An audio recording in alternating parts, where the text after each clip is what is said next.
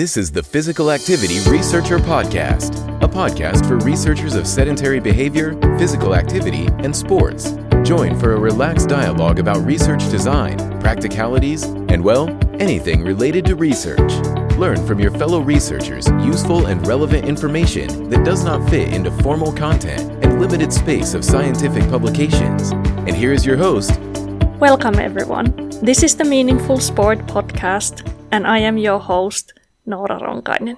Meaningful Sport is a series of discussions on the why and how involvement in sport and physical activity can be an important part of a life worth living. If you are interested in the theme, you might also want to check out meaningfulsport.com. There you can find podcast show notes, read a blog, and access many resources for further explorations of meaningful sport. So, welcome back to the second part of our conversation with Dr. Colum Cronin from Liverpool John Moores University. In the first part of our conversation, we started to explore the concept of care in sport coaching and discussed the new projects that Colum has been working on, the different things developing in this area in the last two years. And we also had a previous conversation in the podcast almost two years ago where loads of the kind of groundwork around this was also laid. So I do recommend checking out the first part as well as the older episode we have. And so in the second part, we will then jump right back on. We explored Colum's new project around care for coaches. So previous work has more looked at care for athletes and we started discussing some of the problems, the challenges of coaches' work, and why there might be problems with coaches' well being and issues of retention and so forth. And so, welcome back to the podcast Colum. And shall we just jump really right back to it? So, you discussed you've done empirical work around care for coaches.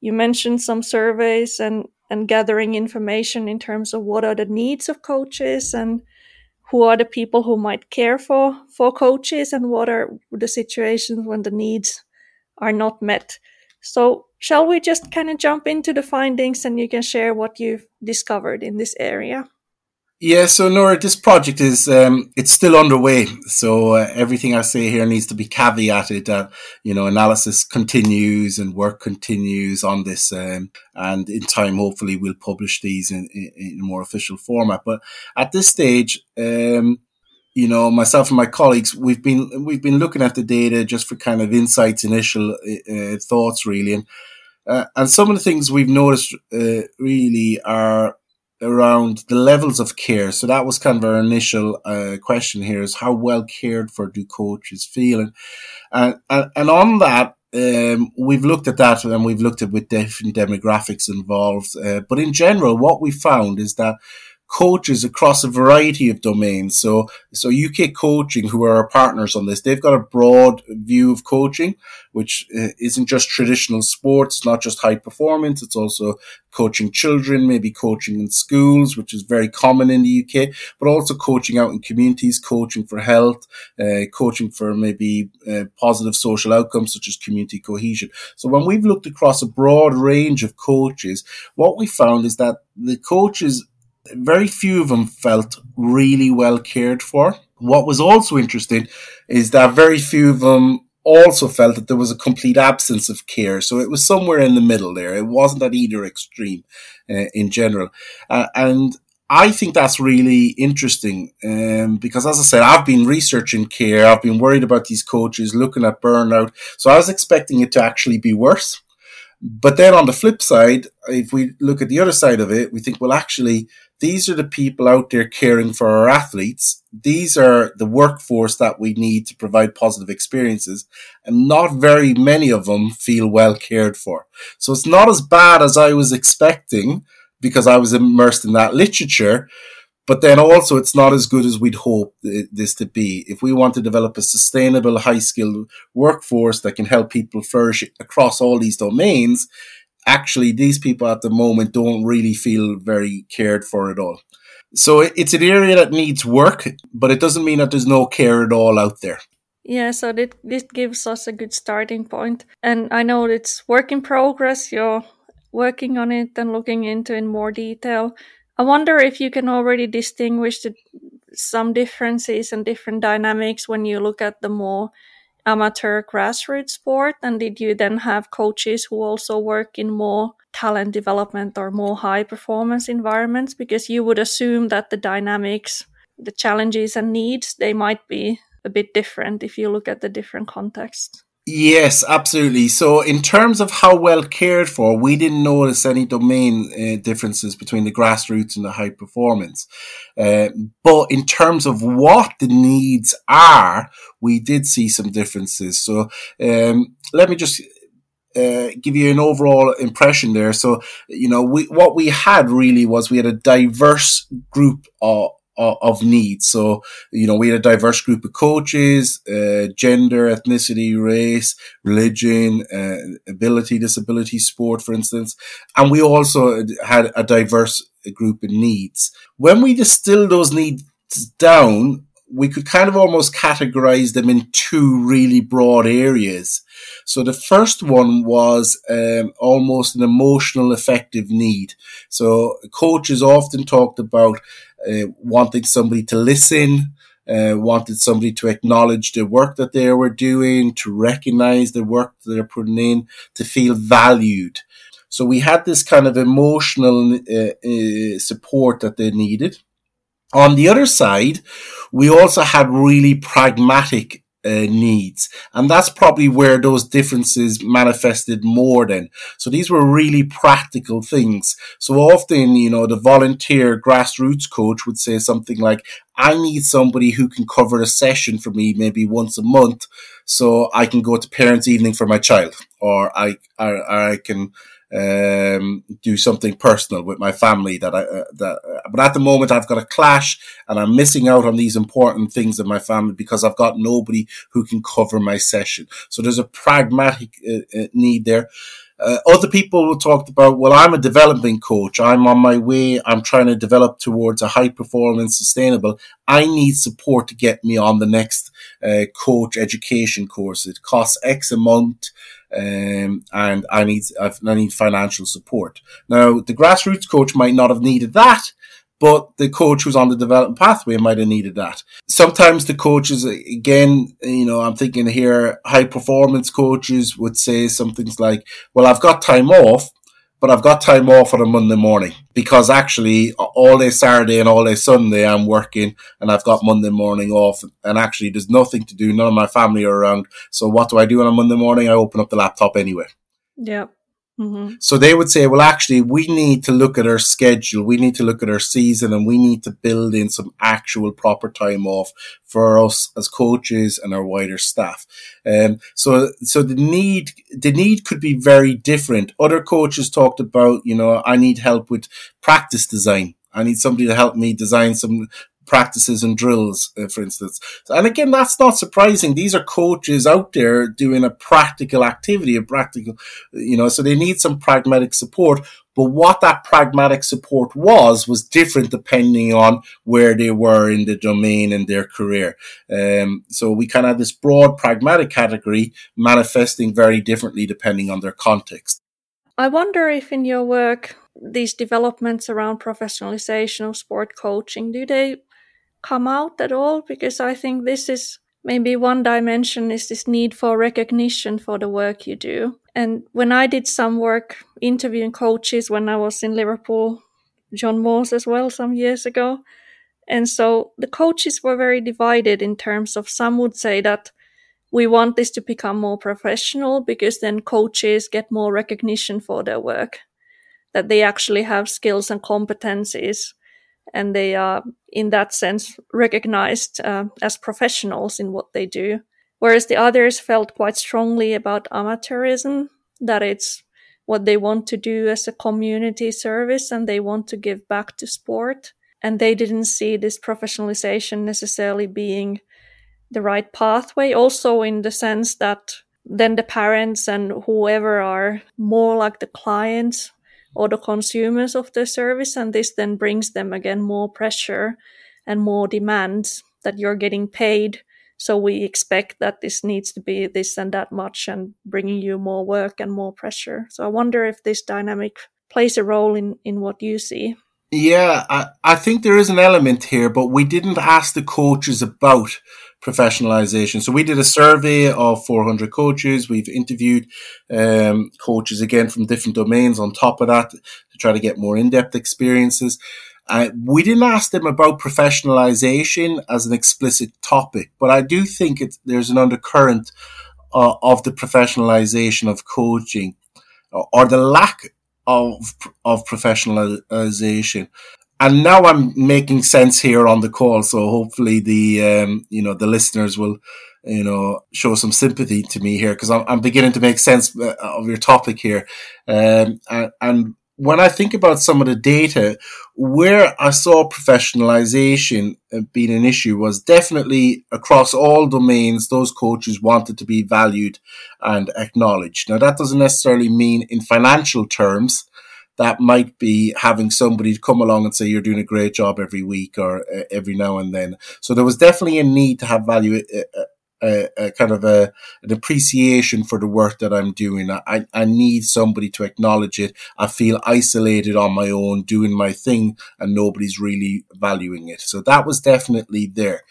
Uh, whether that's in an amateur or a paid professional uh, sense, there was in either case there was a, a need to be valued and uh, and, and recognized uh, there. The other place where I think the professionalization agenda, and again, your listeners are broader in the UK. So, you know, for a bit of context here, probably about 15 years ago, there was a bit of a movement in the UK to develop professionalization skills or coaching as a profession. Uh, there was attempts to develop a professional body of knowledge. There was attempts to develop professional education.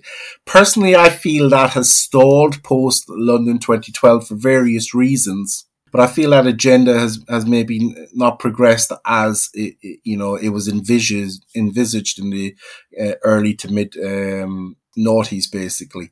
And I think I saw that in some of the coaches' interviews. So one of the coaches talked to me about you know uh, coaching in a sport which uh, has a professional league but has has one league of a small number of, of teams, and underneath that is four or five layers of amateur coaching.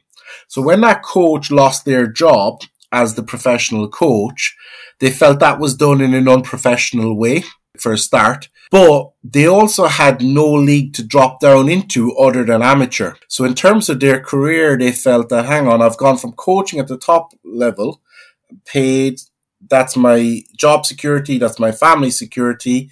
And now all of a sudden, the uh, I'm struggling to find any paid coaching, and and that, the only paid coaching they found then was coaching almost in primary schools, doing PE lessons or after school or lunchtime clubs. So you've got a coach who's gone from coaching full time professional athletes to now running lunchtime clubs uh, in a very different domain, a very different type of coaching. They've gone from analyzing performances and writing S&C programs, and they felt that there was a, a chasm in, the professionalization, and they felt that they were isolated, that they were on their own, and there was a, a big drop from where they were. So that does make me think about where are we as a profession that one of our few professional coaches would have uh, experienced that.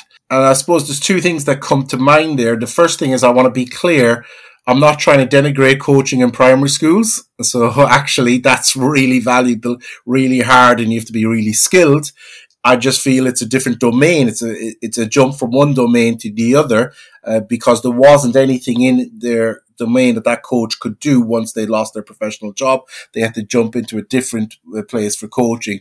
The other thing I want to uh, related to that is lots of coaches really felt the need for some sort of support network for them. Whether, you know, one coach talked about a union of coaches and the need for a union and how a union might help coaches who lost their job or they might help and support coaches. Lots of other coaches talked about developing their own professional network. So they would have other coaches that they trusted, maybe mentors that they trusted, generally people inside the sport. And that in those tough times when they were struggling, maybe after, you know, uh, poor performances at competition or losing competition or losing a job, they would reach out to their own network that they've cultivated themselves. And again, that was interesting to me because it was a network that they had cultivated. It wasn't a network that was inherent within their organization. So they didn't really feel there was that much support within their organization. They had their own support network outside of that, that they had uh, built around them, almost like viewing themselves as almost like a sole trader, but with some support around themselves.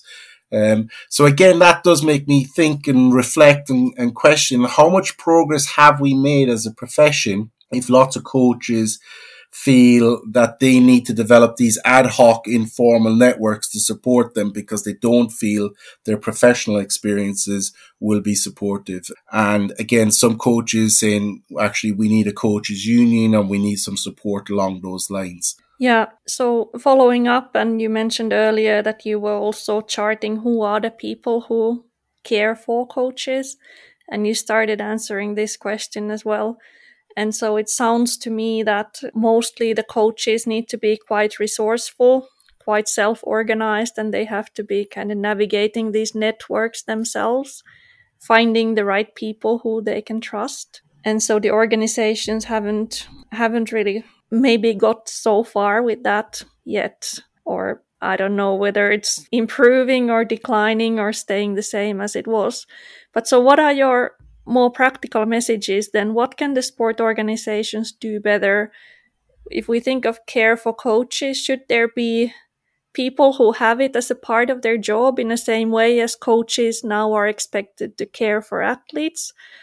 And so, how do you see this developing f- further in the more organizational and the structural level in terms of improving the situation for uh, care for coaches? Yeah, and again, there there are domain specific and context specific uh, factors at play here. But what was interesting for me was that the and this is with my co-authors as well, as well involved with this.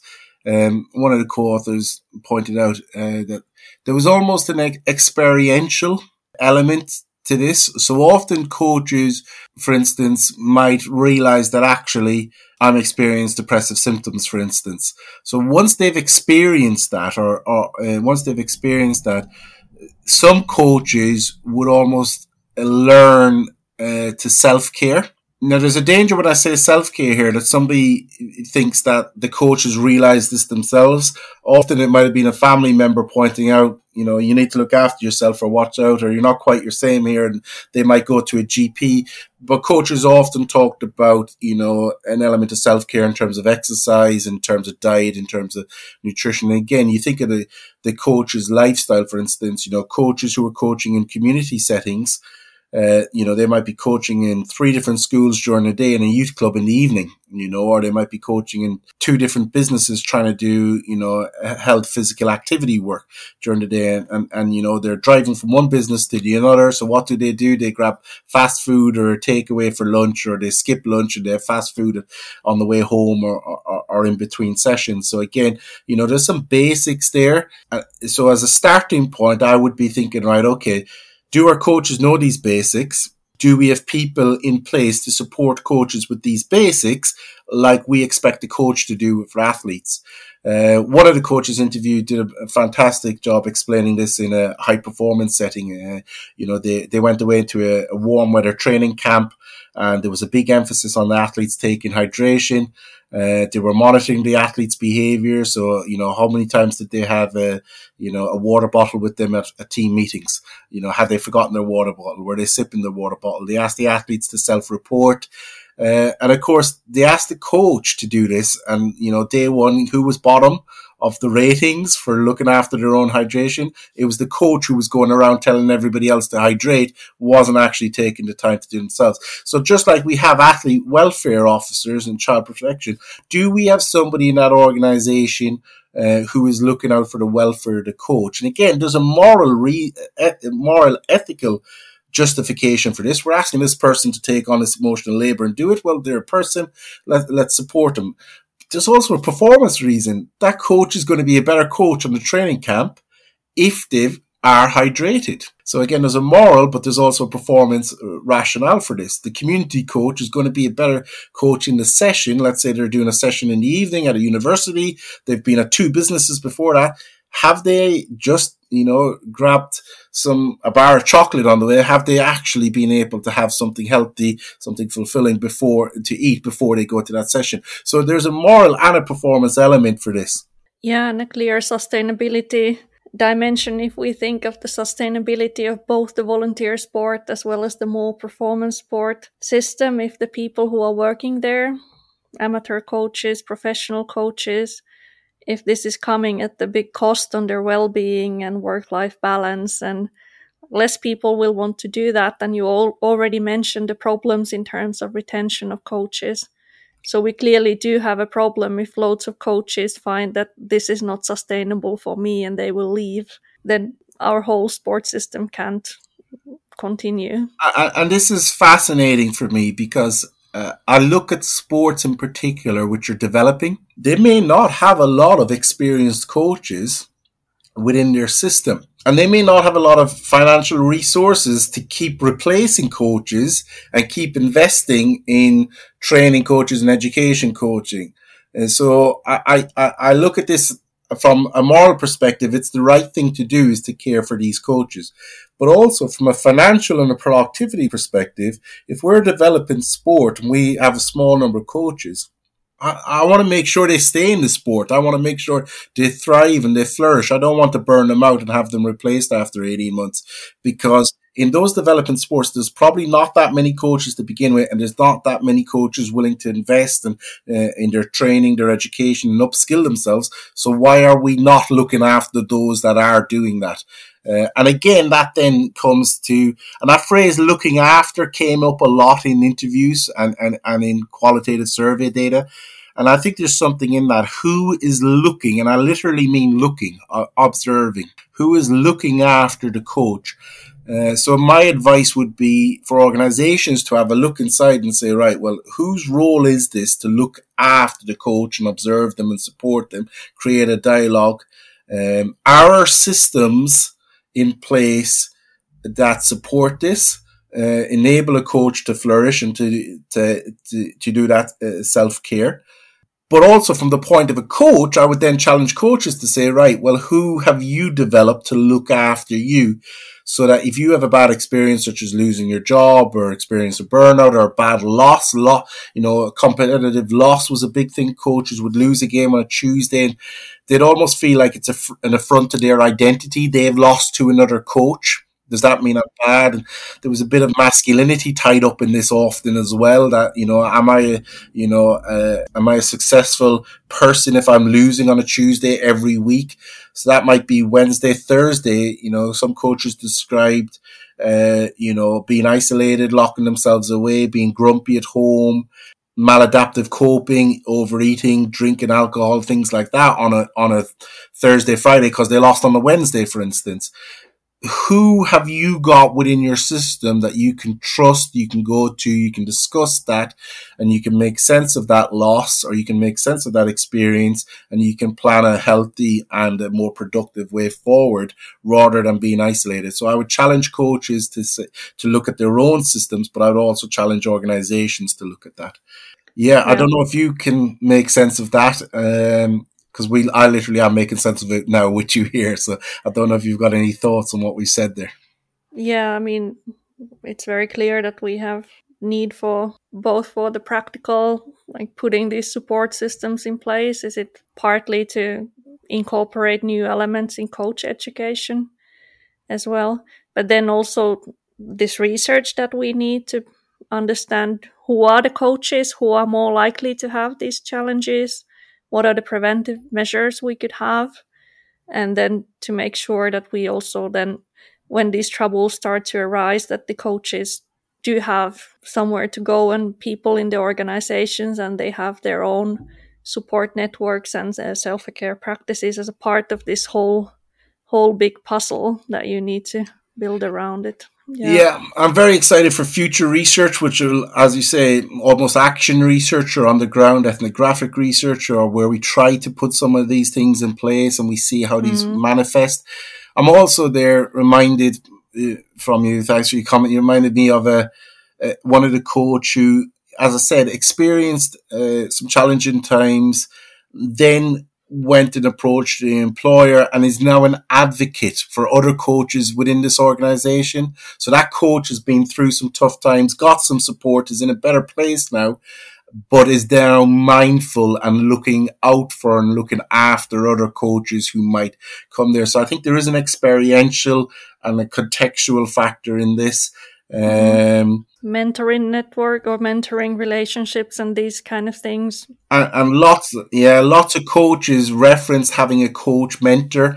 And I think the reason why they liked the coach mentor was they felt that the mentor would at least understand what it's like to be a coach. Yeah. What you know, as I said, that loss, for instance, on a Tuesday night or rushing to a session on a on a Thursday because you're doing five sessions in a day, for instance, as a community coach, they felt that a mentor would understand that that context, that system, and they would uh, know where they're coming from.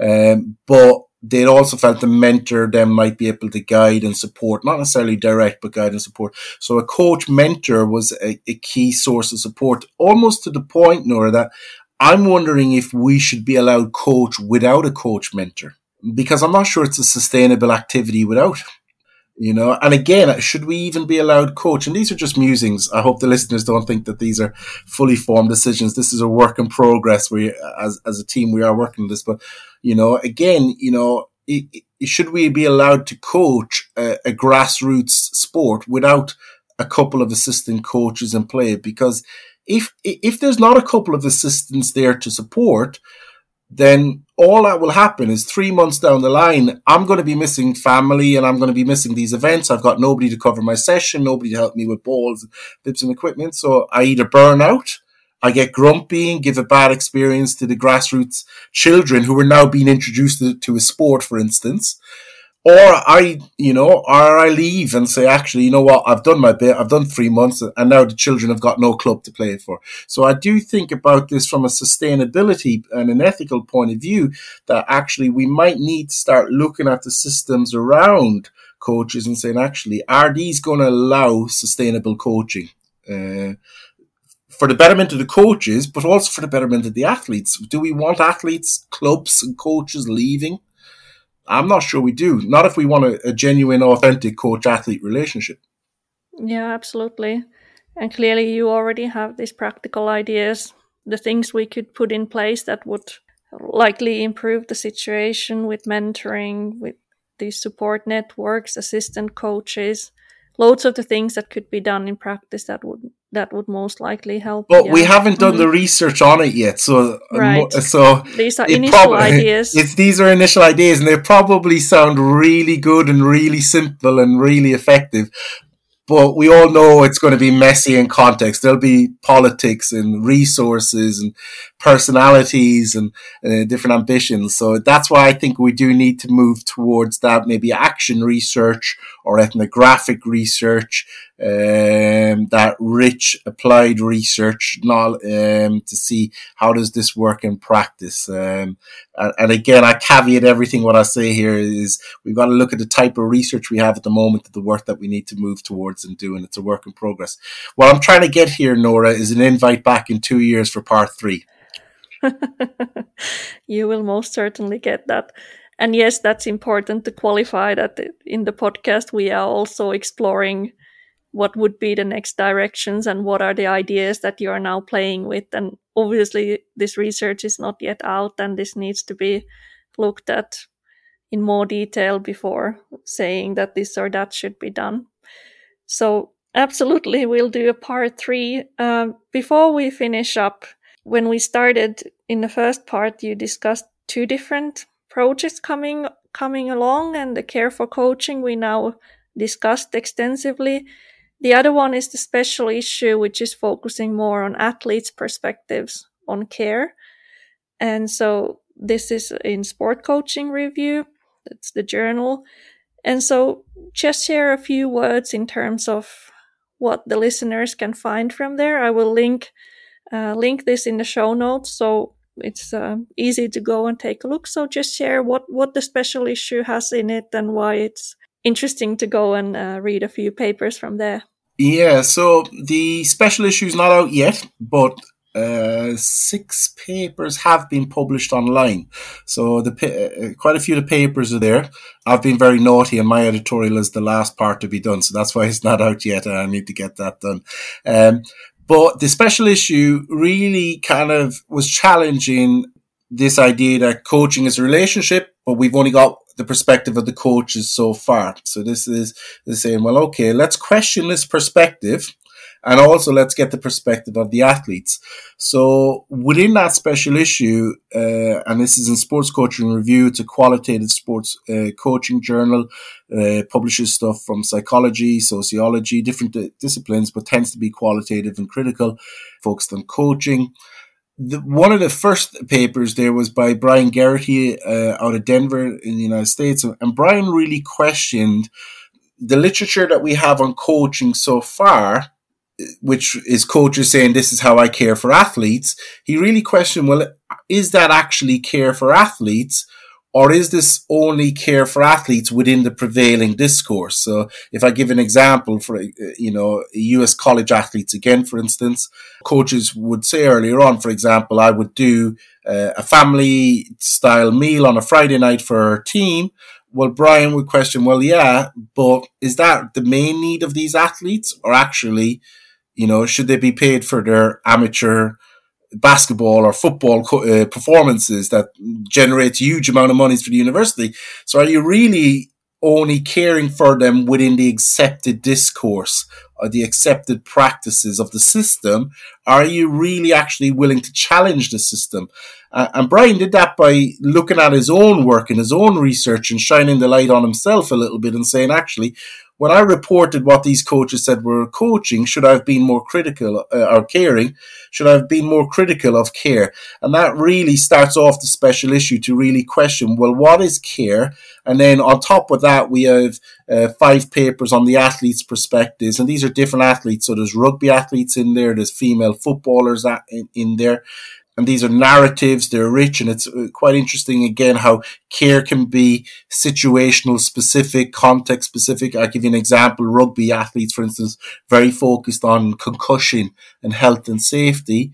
Uh, female footballers less focused on concussion but they were very concerned about medical support in terms of massage and who was doing that and who's who, who was providing that and that raised issues around what's appropriate touch uh, as well and question that so so there's four or five articles in there that really provide different perspectives on what is care and make us question uh, you know, the accepted discourse on, on care. Um, so that's in the special issue, and I'd encourage people to, you know, have a look on Sports Coaching Review, go through them. They're they're available online. Uh, Sports Coaching Review has a Twitter account as well, so have a look for that and have a look at articles on there that are really questioning care. And again, that probably sets us up with the Care for Coaches project, really moving uh, uh, away from an idea that care is simple and really moving towards the idea that care is a relationship, but these relationships happen within a wider context and these wider contexts do influence how people conceive of care within that relationship. Uh, and that's why I think we need to get into those messy contexts and see what are those wider influences that are on those caring relationships. So theoretically, seeing those care as a relationship, but not just an isolated sterile relationship. It's within, uh, you know, a complex system and uh, uh, dynamic context, which can be very different across sports and domains and, and things like that. Mm-hmm. Yeah, absolutely. And so interesting when you take a discursive perspective that what are the things that are culturally thought to be caring activities and what are not, and then you can start to question the discourse as well. So yeah, so fascinating. I really look forward to reading. And touch, I think, in particular, uh, my colleague at uh, John Moores, uh, Colin Lewis, has led a paper on this. I think touch is a really good example of how how that can be culturally different. Uh, I think Marie Åhman in Sweden has done some work on this as well. And uh, yeah, so, you know, that's maybe an example of how, you know, uh, touch uh, can be very situational uh, specific and how that's received. And again, Colin's looking to pursue that. So these papers are making us question this. And then there's a need to go in and see how does this happen in practice and make more sense of it. Yeah, Thanks so much for the conversation. I think we are clearly doing another one in a couple of years when we have a bit more findings also from your ongoing work. Thanks for having me, Noora. Appreciate it as always. Thanks for joining us this week on Physical Activity Researcher podcast. If you like the show, make sure you never miss an episode by subscribing or following the show on Twitter. This podcast is made possible by listeners like you. Thank you for your support.